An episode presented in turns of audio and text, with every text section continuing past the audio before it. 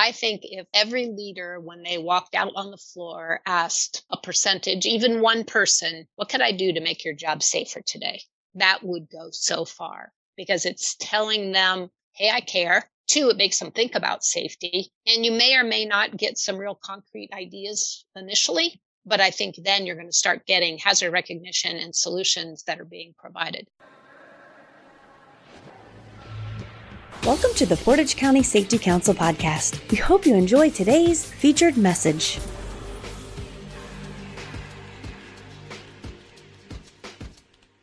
Welcome to the Portage County Safety Council. I'm here with a special guest today as we continue to highlight our series on Ohio Safety Congress and Expo 2022 here in the great state of Ohio. If you have not already, I encourage you to go to www.ohiosafetycongress.com and register for the upcoming event that will be taking place on March 9th and 10th.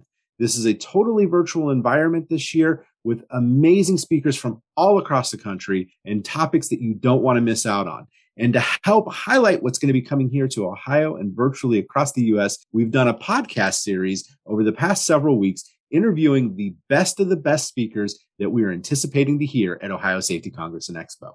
So with us today to talk about managers and supervisors as EHS leaders, safety is everyone's job, is Diane Grote-Adams. Welcome, Diane, to the show. Thanks, Nick. Thanks for having me. I am so excited to have you here. I'm just so passionate about safety and health and especially leadership. That's just my area of forte. I really like looking at what we can do as safety leaders and change culture and just what we do to lead people. So tell us a little bit about yourself, though. How did you get into safety and what's your background? So I've been in safety and industrial hygiene for more than 40 years. I hate to say that right out loud, but it's true. And I started with the state. When I got out of college, they were looking for health and safety people to be IHs, and I loved it. Went back to grad school, and it's all I've ever done. Wow, that's awesome. So you really have an in-depth understanding of industrial hygiene and all those pieces that come into play with that. So as we talk about this, you're with SafeX, and you're focusing on how safety is everyone's job. What is the idea behind this presentation this year? So, my early experience was I was the safety supervisor, and I felt like most safety supervisors that the safety of everyone there was my job.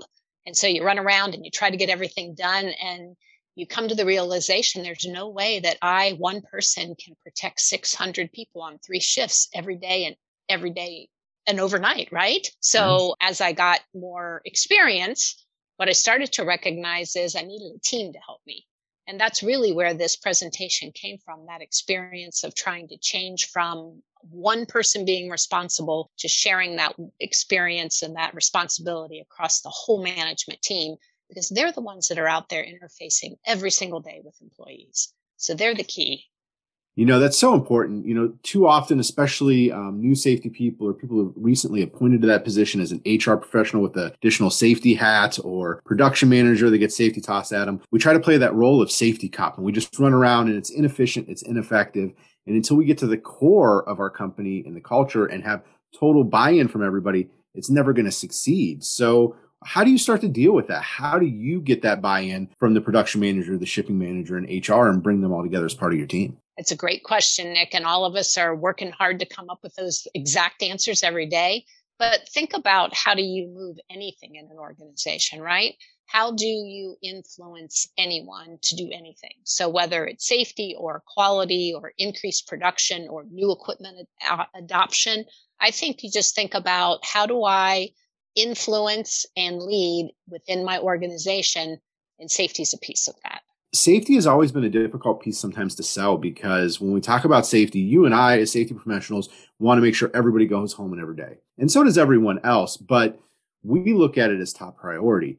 But when I say, hey, I want you to invest $100,000 into a way to make it safer, they say, where's the return on investment? That's not always an easy piece sometimes. So we have to find different ways to influence people and sell what we're doing in the workplace. What's been your experience on selling safety and getting there? What are some of those tips and tricks that you've employed as part of this? I mean, you hit it, Nick. It's return on investment, right? So depending on what the situation is, you have to look at how many injuries are we preventing. And I think one of the biggest keys I ran into, it's not just the direct costs associated with injuries, but how do you pull in those indirect costs as part of that conversation? And right now, think about how difficult it is to hire. So if you lost your best operator to an injury, how's that going to impact the business? So there are costs we need to talk about and present that are not just the cost of that injury. And I think that's one of the keys we need to explore a little bit more. And we often talk about that here at the Bureau, the iceberg effect, right? We only see that little top 10%, but there's all these little pieces we don't take into consideration. And I often talk about, you know, your biggest injury threats in your organization typically are the new hires because they just don't know what they don't know. And then really the senior people who've just found too many shortcuts towards the end of their career, and they all come together into the perfect storm, right? But as we continue to cycle new employee through, there's a lot of hidden costs to that.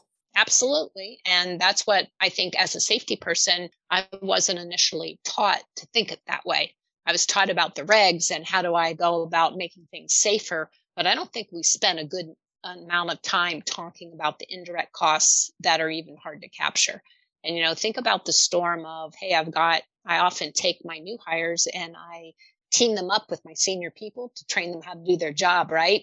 And so if my senior people are maybe not doing it the way we'd hope they do, are they teaching those unsafe shortcuts to the younger people? So yeah. I think that's a cost and a opportunity that many of us don't really investigate thoroughly. You know, and as we talk about safety being everyone's job, it's not just the manager's job. It's the employee's responsibility too. So what are some things you do to encourage and get buy-in from the workers in the facilities that you work with? You know, it's no different than how do you influence anyone, right? I've done a lot of conversations around leadership within safety, and you take any business leadership book and just, it's not about just being a leader within business. It's a leader within safety. And the exact same things that apply to being a leader in a business apply to leading in safety. So whether that's influencing your management team or your supervisory team or your employees, just take those basic business principles and you have to apply them across the board. You know, and safety really needs to be part of that corporate culture. And we often talk about, you know, what are your core values? What are your core principles? Do they incorporate safety? And then do you practice those on a daily basis in your organization? What's your thoughts behind safety being a core value, core principle? Well, I think that anyone that's been in safety knows it has to be one of our core values, right? If it's a priority, that means it's not consistent. So priorities change in our lives, in our businesses, and that's okay because the priorities are responding often to external impacts on us. A core value doesn't change. And so if I want my employees to go home safely, if I don't want their families to suffer, I have to find a way to make that a core value. And I need to hire for that. I need to reinforce for that. And we need to sometimes, unfortunately, fire or lack of support of safety as a core value. You know, and I think the other piece that we have to take into consideration is, do we walk that walk as leaders every day?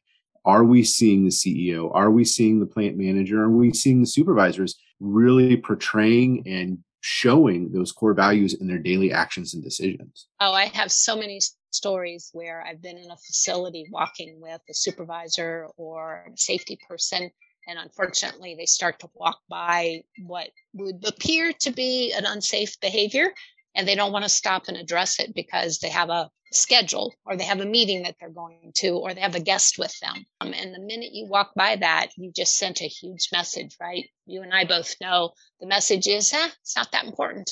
Yeah, we have to address it when we see it. Saying nothing is the same as saying yes often.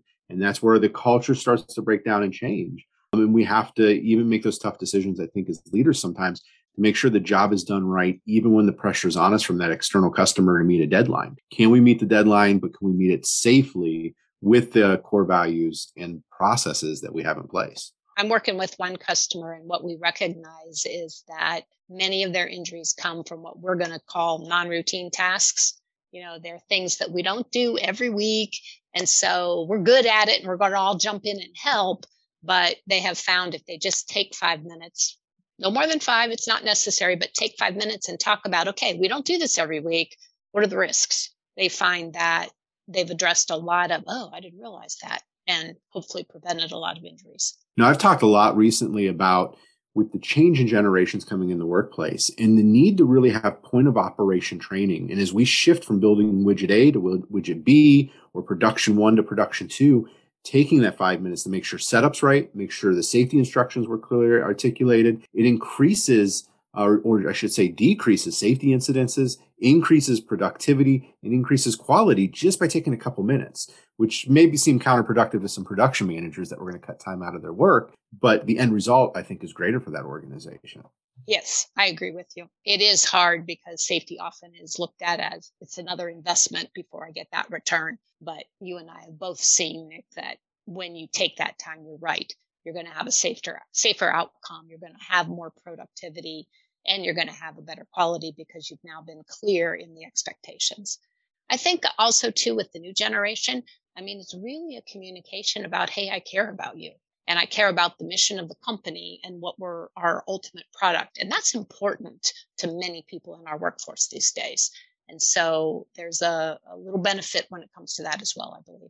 As the world changes and things continue to change, I know that staffing is always an issue, and we have all these pieces that we're fighting against. And I see injury trends rising right now here in 2022 because people are working more, expected more to get done. And so that starts to wear on people. As we get ready for Safety Congress and we get ready for this amazing speech and presentation that you're going to give that I'm really excited about being part of, what is something that I can do as a leader, other leaders that are listening, what is something they can implement today to start making safety part of everyone's job as they prepare to come to Ohio Safety Congress? That's a great question. I think if every leader, when they walked out on the floor, asked a percentage, even one person, what could I do to make your job safer today? That would go so far because it's telling them, hey, I care. Two, it makes them think about safety. And you may or may not get some real concrete ideas initially, but I think then you're going to start getting hazard recognition and solutions that are being provided.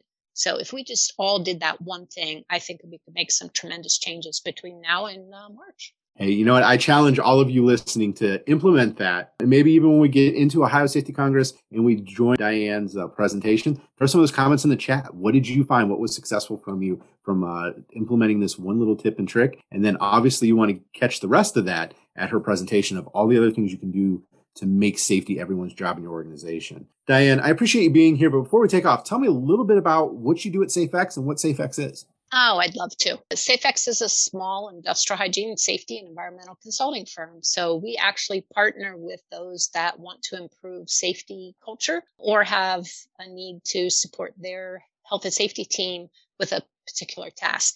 So we've been around for 30 years this year, and every year I've been at Safety Congress. That is awesome. If we want more information on SafeX, where do we find that at? You can jump on the website, of course. Don't we all have to do that? So that's www.safex, SAFEX. And the tricky part, it's .us, like United States. All right. Well, thank you so much for being here with us today. Thank you for all the great information. I am really looking forward to your presentation. I hope everyone out there listening hops on Ohio Safety Congress. And once again, you can register at www.ohiosafetycongress.com. March 9th and 10th is coming up soon, and we will see everyone there. Until then, be safe. Thank you for listening. We hope you enjoyed today's podcast. For more episodes, check us out on iTunes, Spotify, Google Play, Podbeam, or Stitcher. To get new episodes sent directly to your phone or smart device, be sure to subscribe. To learn more about how your company can earn up to a 4% Ohio BWC premium rebate by becoming an active member of the Portage County Safety Council, please visit our website at www.portagecountysafetycouncil.wordpress.com. The preceding information is for entertainment purposes only. Views expressed may not reflect the views of any affiliated or sponsoring individuals or organizations. Listeners should carefully weigh information provided and seek advice from an appropriate professional before implementing. Listener discretion is advised.